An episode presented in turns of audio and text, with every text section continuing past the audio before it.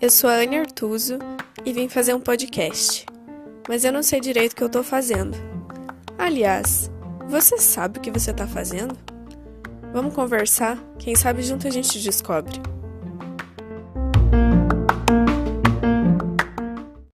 Oi, gente. Então, esse é o segundo episódio da série de cinco episódios que eu tô fazendo sobre uh, os dates que eu tive esse ano, que passou em 2022. É, são encontros e desencontros que eu tive que foram marcantes de alguma forma para mim e de formas diferentes entre si. Eu não tô fazendo essa sequência como um pódio, então não é um top 5 com uma sequência nem nada nesse sentido, mas é só mesmo uh, porque eu decidi compartilhar e a ordem é aleatória, você pode ouvir da forma como você quiser. Eu só fiz a introdução para contextualizar, afinal eu não quero ficar falando sobre essas situações, essas relações. Eu só mesmo quero trazer o textinho porque acho fofinho, bonitinho e tem tudo a ver comigo. Então, se você ficou com curiosidade, você pode escutar esse e os outros episódios dessa série. Espero que você goste e a gente se vê no próximo.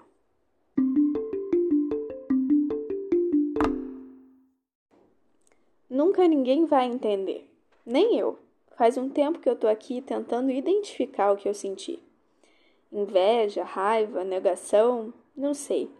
Eu olho e fico tentando me convencer de que não, nem era tão bom assim. Você é teimoso demais, difícil demais. Ui, que gênio você tem. Que nojo da cara feia que você fazia.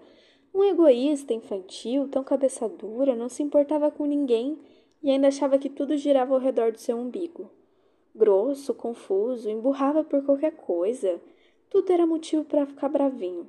E ciumento, né? Porque era tudo na base da ironia. Você não sabia conversar e nem parecia que queria aprender. E também era frio, né? Bem frozen mesmo. Nossa, que pessoa mais fria, eu nunca vi igual. Sei lá quantos anos faz esse foi o primeiro te amo que você soltou para ela nas redes sociais. Parece que não tem sentimento, nem consideração. Imagina me mandar embora assim. Cuidado, viu? Você diz que ama, mas eu já te vi no Tinder. Com essa cara aí mesmo, de quem não vale nada. Ainda bem que não tá comigo. Já pensou? Podia ser eu. Desse jeito, fica óbvio que ela não deve ser feliz com você. E por isso, eu também não seria.